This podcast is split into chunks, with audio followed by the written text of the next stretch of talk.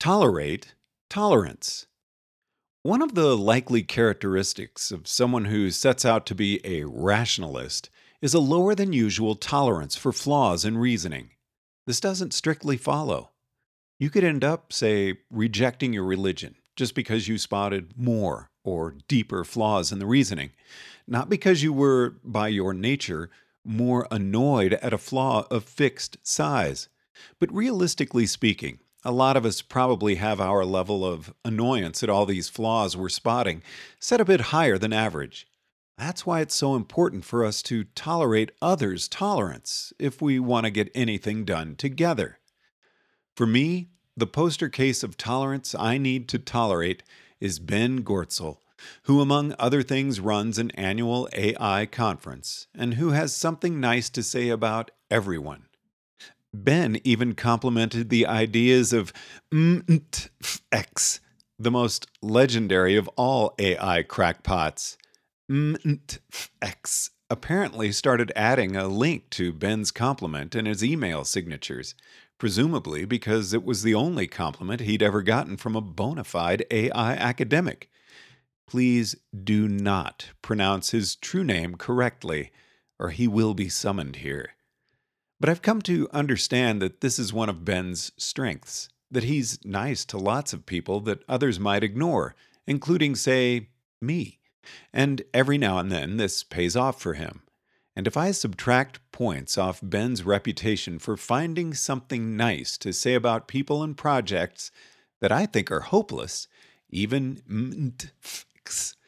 then what I'm doing is insisting that Ben dislike everyone I dislike before I can work with him. Is that a realistic standard?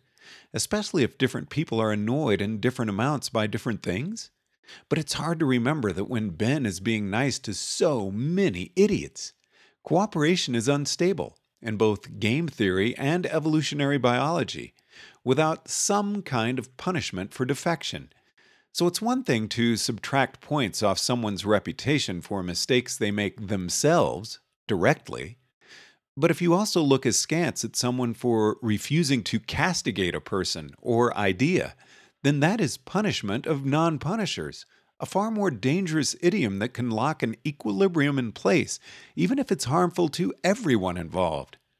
The danger of punishing non punishers is something I remind myself of, say, every time Robin Hanson points out a flaw in some academic trope and yet modestly confesses he could be wrong and he's not wrong.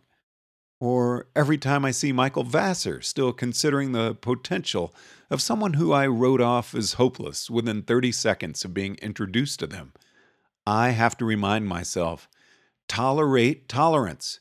Don't demand that your allies be equally extreme in their negative judgments of everything you dislike. By my nature, I do get annoyed when someone else seems to be giving too much credit. I don't know if everyone's like that, but I suspect that at least some of my fellowing aspiring rationalists are. I wouldn't be surprised to find it a human universal.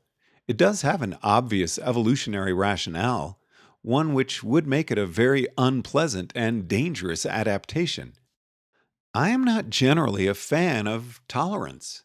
I certainly don't believe in being intolerant of intolerance, as some inconsistently hold but I shall go on trying to tolerate people who are more tolerant than I am, and judge them only for their own unborrowed mistakes. Oh, and it goes without saying that if people of Group X are staring at you demandingly, waiting for you to hate the right enemies with the right intensity, and ready to castigate you if you fail to castigate loudly enough, you may be hanging around the wrong group. Just don't demand that everyone you work with be equally intolerant of behavior like that. Forgive your friends if some of them suggest that maybe Group X wasn't so awful after all.